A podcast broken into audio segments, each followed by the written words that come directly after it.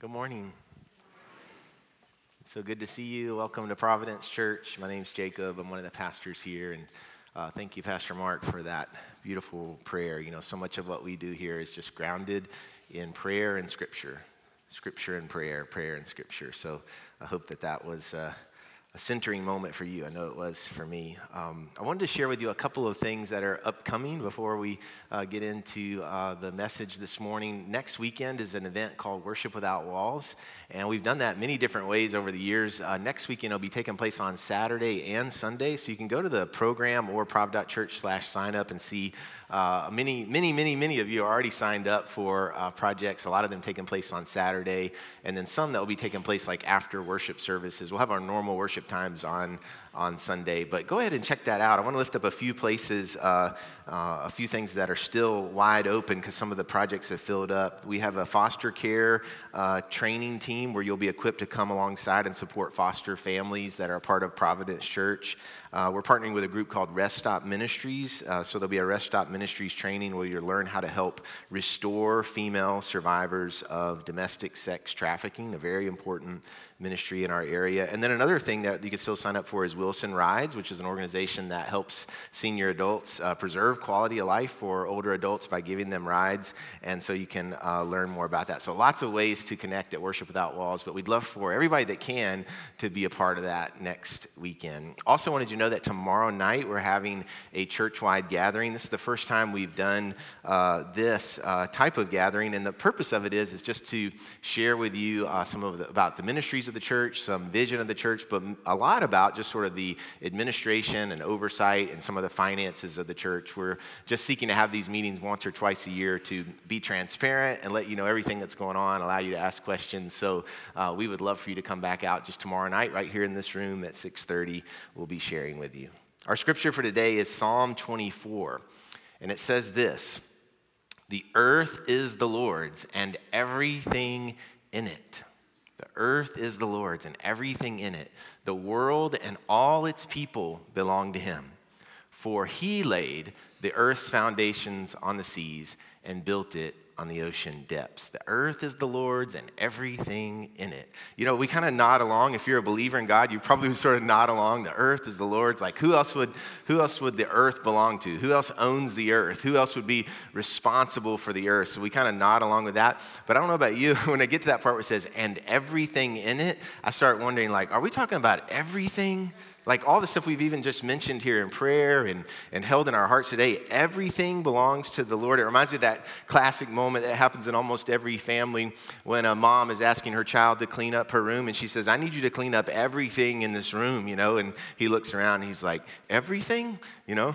and she says, Everything. And he looks again, he's wondering, what does mom actually mean by everything? So he asks again, Everything? And she says, everything. What mom means by everything is everything. And the earth is the Lord's, and say it with me, and everything in it. I have something to tell you today that wasn't really taught to me on the front end, meaning like when I became a Christian or first started learning. And I don't know that it should be, and it's not uh, intentional. It's just sort of overlooked because when you first come to know Christ, you know, it's just a, an amazing moment, right? Maybe there's a, a baptism there. You experience the forgiveness of sins, the life changing power of the Holy Spirit. Maybe you start reading the Bible. Maybe you want to serve at something like Worship Without Walls. Maybe you're just amazed by Jesus' amazing grace in your life, but you may not have been told that when you signed up to be a Christian, you signed up for a different economic system.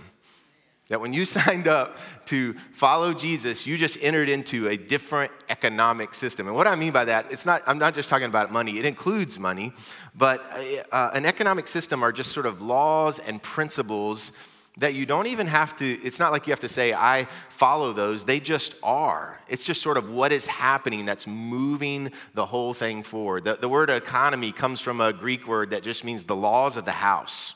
It's just the law of the house. It's just what we're all operating under. So, uh, God's economy includes your money, yes, but your time, your energy. Well, I think I would say it includes everything. So Jesus knew that there was actually a different economic system that his disciples would be entering into, and he wanted them to understand it because a misunderstanding of how it works would drastically affect their hearts. There's a different economic system that we see and take part of when we are devoted and obedient to Jesus. You say yes to Jesus and you're just in it. So um, let me back up a little bit and talk a little bit about uh, the economic system of our world or of our land. I was reading this week about an economist in the 18th century. His name is Adam Smith. He's actually known as the father of modern economics. So his thoughts and writings set the stage for what most of global economics uh, live into today. And it's not that he created an economic system, he didn't. What he did is he pointed out what was going on. And in fact, the way Adam Smith talked about economics, if you've studied economics, and I haven't, so if you study economics, is he talked about it as the invisible hand. So he said there was an invisible hand, and he, was not, he wasn't really talking about God. He was just talking about that there's some things at work that we can't, uh, we don't have to do anything about them. They're unwritten, sometimes unseen, but they're pushing everything around. So he talked about, he actually named three laws of modern economics. The first is the law of self interest. And the law of self interest just says that it's actually a healthy thing, that you have a self interest, that things would personally go well for you right? The fact that you want to provide for your family, that you want to do well, that you want to achieve, that's a good thing for everybody because you're pushing in a direction where uh, goods and things will be moved around. The second law is similar to that. He called it the law of competition. And so the fact that you want to compete, that you just have a natural drive to do better than the person that is around you, that's actually a good thing for everybody. Without competition, there's all kinds of problems in economics. And then his third law, you've probably heard of, is the law of supply and demand, which just means there's a certain amount of stuff that's available and there's a certain amount of demand or desire that those things would happen. This is fascinating, right? I thought you would love it.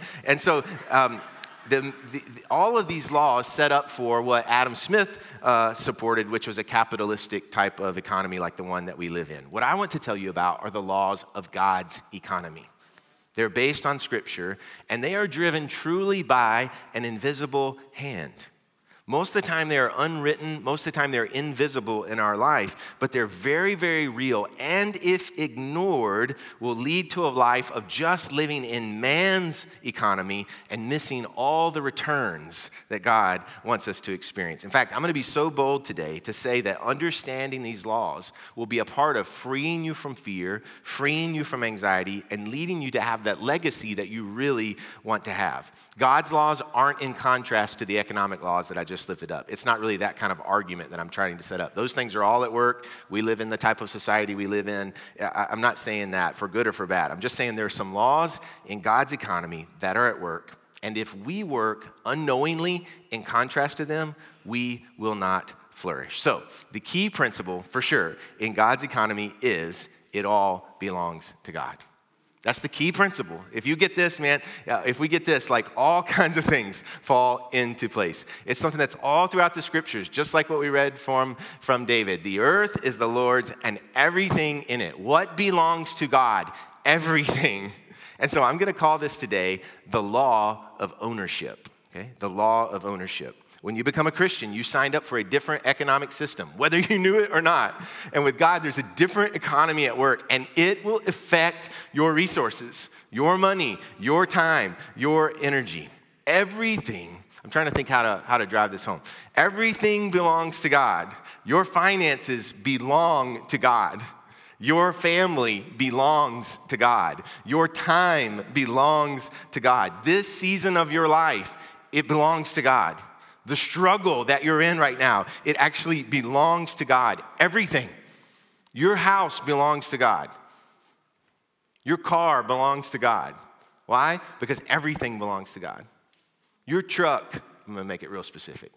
Your truck belongs to God. And this is why, where we might say, even as I was writing this, is thinking like, what are you talking about? You know? Some of you might say, I got an F 150, it's paid off four door, crew cab, six inch lift, King Ranch. And I would say to you, right, it's God's. And it sounds weird. I, I get that. My truck, I have a truck too. I'm not an F 150, but my truck belongs to God. And I, I want to tell you, like, ultimately, yes, ultimately, your truck belongs to God. Mike, your truck belongs to God, okay? Ultimately. Practically, you may not have to think about that all that much. You might not have to think about all the time. You might have to get in and be like, you could do this, but you, you might not have to always be thinking, this is God's truck, this is God's truck. Um, there might not be that many implications, but if God says, give your truck away, a faithful follower of God would say, okay. If you would say, no, that's the line, the truck is the line. If you would say, I won't give my truck away, that's too far, then you have the law of ownership messed up in your mind because you think you're the owner. And I know even right now you think I'm crazy, but I'm gonna keep, I'm gonna keep going on this. I know very few people, so you can just relax, who've been asked to give their truck away, okay? But the implications on your heart are very real. If your stuff is my stuff, and my stuff becomes more important than my God. When we started this church, uh, we need, I didn't know it, but we needed a trailer. I'm talking about when we were very early on. I actually had a station wagon at the time, not a truck. And the things that we would bring to set up for church in the morning would go in my station wagon. This table right here in the back of my station wagon. This actual cross traveled every week in my garage, in my station wagon. And the things that we would use to set up church in the Stoner Creek Elementary gym, I would bring.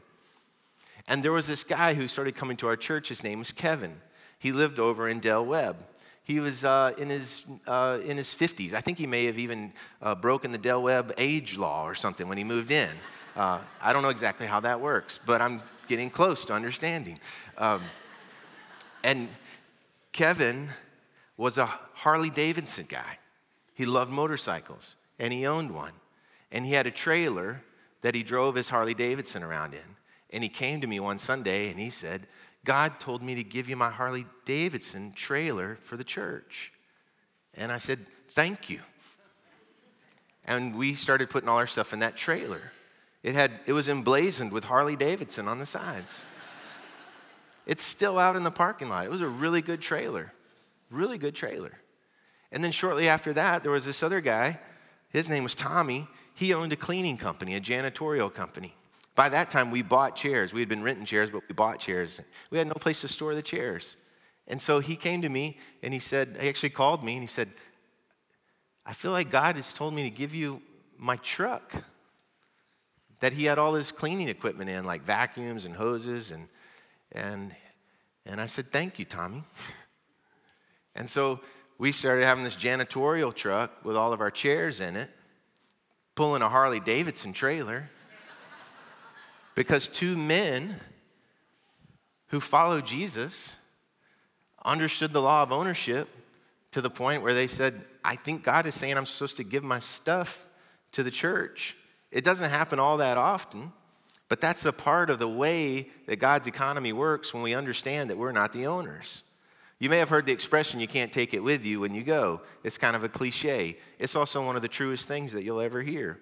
It could change the way you look at your stuff, your money, your resources, your time. And, you know, Jesus talked about money a lot. Sometimes we're uncomfortable to talk about it in the church, which is interesting because the subject that Jesus talked about more than anything was money. Why? Did Jesus want your money? Was Jesus trying to set up his TV ministry? No. He never accepted a dime. I used to say that here, and now I have a TV ministry, you know, so I can't really say it anymore. Uh, I don't really have a TV ministry, but you know what I mean. Um, Does God need our money? No. Why is he talking about money all the time? Why does Jesus talk about money? Because he cares about our hearts. He loves your heart more than anything. And he knows that when you get that ownership thing mixed up where you think you own everything instead of God owning everything, it can really mess things up. In the Bible, it says that God is the owner of the cattle on a thousand hills. And that's just a way of saying God owns everything. Monday night, uh, last Monday night, there was an Atlanta Braves game. I'm a big Atlanta Braves fan. And we gather when they play to watch them. And when we watch them, we put on the Braves gear, even when we're at home. You know, it's a really serious thing. And my nephew came over because he's a Braves fan. He wanted to watch it with me. And he had this brand new Braves cap, the Austin Riley signature on it. And Lydia, my daughter, she asked me if she could wear my brand new uh, Braves hooded sweatshirt for the game. And I said, Yeah, you can. Because this, this sweatshirt's really special to me. It was a gift from my family on my birthday this year. And this year on my birthday, I was actually in Israel. And so I was out by the Sea of Galilee on my birthday. And my girls bring to me this present. I couldn't believe that they had thought about bringing a present all the way to Israel for my birthday.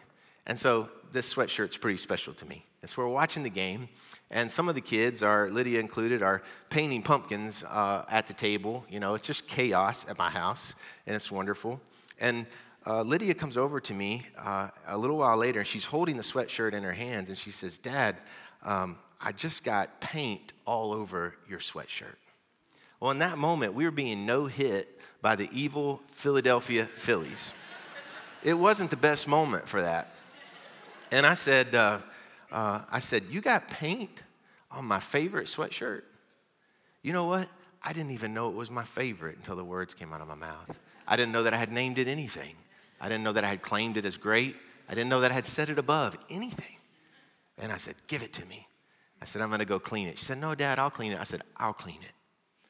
And so while the game's going on, I go into the bathroom and I'm scrubbing this sweatshirt. I'm scrubbing it and I'm muttering and my nephew, who came over to watch the game with me, is out in the living room.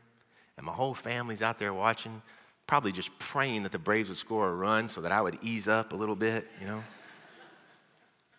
And I thought, as I was scrubbing, I thought, what am I doing? And I tossed the sweatshirt into the hamper and I went back out. And the Braves started winning. Now, I'm not saying there's a connection there. But Austin Riley hit a home run in the bottom of the eighth, and we started winning. And Rachel said to me, she said, uh, right in front of everybody, she said, babe, she said, she said, I wish you were at the game tonight.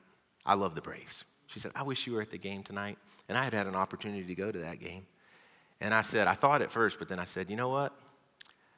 I, I'm glad I'm not at the game because I want to be right here with you guys because my treasure ain't no sweatshirt and it's not a team, and it's not a game, and I don't own any of that stuff. And that kind of talk's really helpful when you're depressed because the Braves lost the series, okay? but in all seriousness, the law of ownership frees me to be right where I am with the people that I'm with, with whatever I have, and be released from all kinds of fear. I don't have to fear my stuff getting messed up. You know why? Because I don't own it. Stuff way more important than a sweatshirt. This applies to. Pastor Andy Stanley, uh, who's a pastor in Atlanta, he's probably a Braves fan, uh, he says, um, when you pursue a growing faith, you increase your potential for fear. Now, he's not saying that you'll have more fear, but as you step out more and more in faith, like many of us are doing as disciples, there's going to be more opportunities to fear because we're letting go of more things. And so, this understanding of ownership is what frees us from any fear. But there is something else we need. It's the second law of God's economy, it's the law of stewardship. The law of stewardship it starts with the law of ownership. This law makes no sense if you don't believe God owns everything. But if you don't own anything and you have all this stuff, but lots of us have a lot of stuff. So, what is my relationship to the stuff? I got all this stuff, all this time, all this money, all these resources, all these things. Well, the relationship is stewardship. And I know it's a word we don't use that much, but the word is a very simple word. It's just the job of taking care of something. That's all it means to be a steward. Is your job is to take care of it. And so we actually are stewards of all kinds of things. We get to steward the money and steward the assets and steward our family. You get to steward the family, the time that you have been given. Some of us have millions, some of us have much less than that. But whatever it is, we take care of it. And whatever you have, you won't own it forever. You actually don't own it, it's been entrusted to you. You've been, you've been entrusted with something for a moment. Uh, this comes from a, a deep foundational biblical understanding that comes in the book of Genesis. When God creates everything, so God owns everything, God creates everything, and He says to the people that He's created, Here's what I want you to do be fruitful and multiply and fill the earth and subdue it and have dominion over it. He says, Work it. Work it. In other words, we have been given all this stuff. Everything that we see has been entrusted to us, but we don't own it. 1 Peter 4:10 says, "Each of you should use whatever gift you have received to serve others. So everything you've received, the purpose is to serve others as faithful stewards of God's grace in its various forms. The return on the law of stewardship is this one's great is no anxiety. Now, I just said no fear, but fear and anxiety are a little bit different. No fear comes from knowing uh, God owns everything. Anxiety, as you hear from an expert on it this morning, anxiety is the manifestation of fear. Anxiety is how fear takes a hold of you. Anxiety is how it feels. Anxiety is what you're carrying around. Anxiety is the weight that is upon you. Well, because of stewardship, we can let go of anxiety because we don't even have the fear that comes with thinking we're the owner. We know our role, we know who's in charge, and much has been entrusted to us, which we could think could bring anxiety, but we don't have anxiety because we are simply caring for what God has entrusted to us. Easier said than done, right?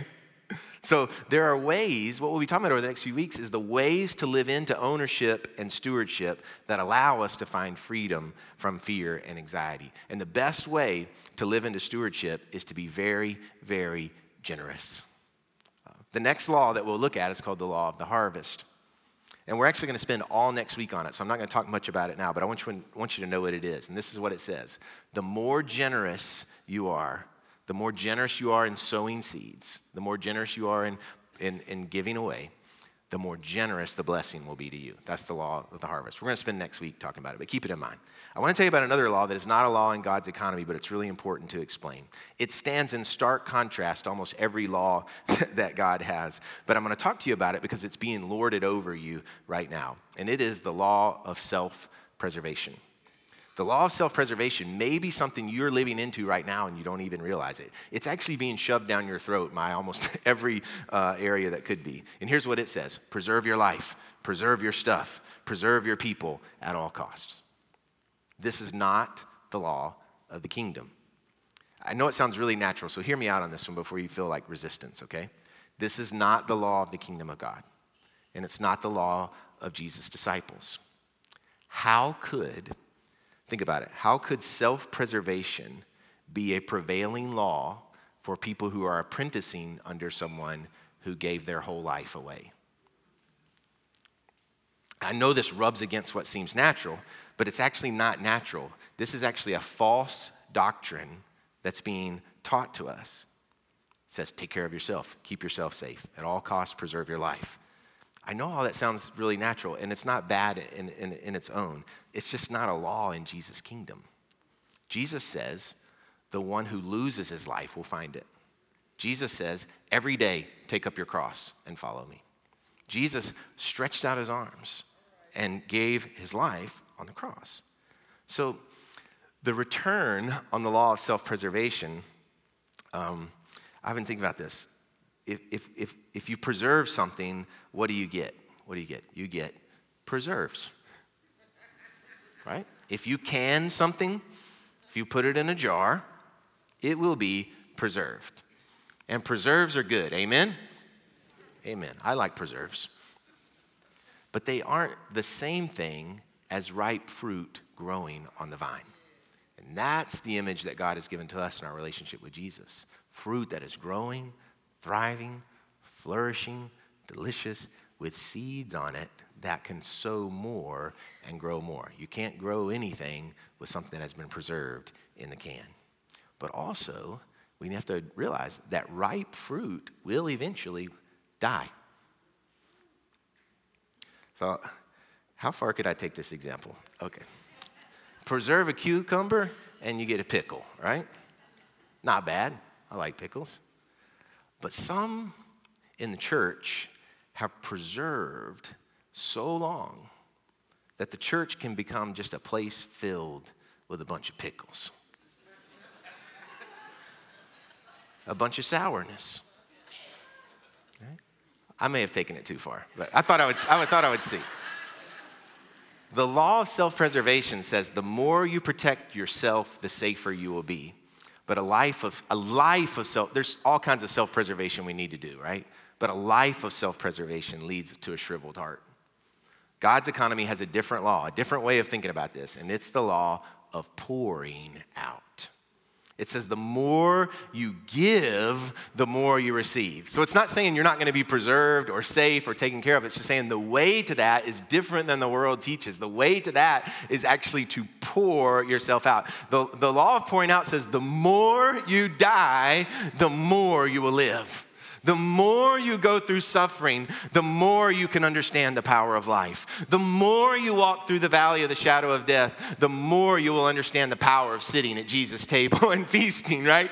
It says, A heart poured out leads to a life full, rich, overflowing for God and for other people. 2 Timothy 4 6, Paul's an old man, right? He's toward the end of his days, and he says, As for me, my life has already been poured out as an offering to God. And the return on this is a legacy for the kingdom of God. That's what we want, right? The legacy that we want to leave is pouring out. When my first daughter was born, Mary, I thought that I owned her. I was so young. I won't even tell you how young I was when we had our first daughter. And I didn't understand exactly how all this was going to work. And I had this kid, and I, and I thought, this is my kid, and I, I own her. But I learned very early on, I've told y'all before, I learned very early on that every, her every every breath in and her every breath out were out of my control.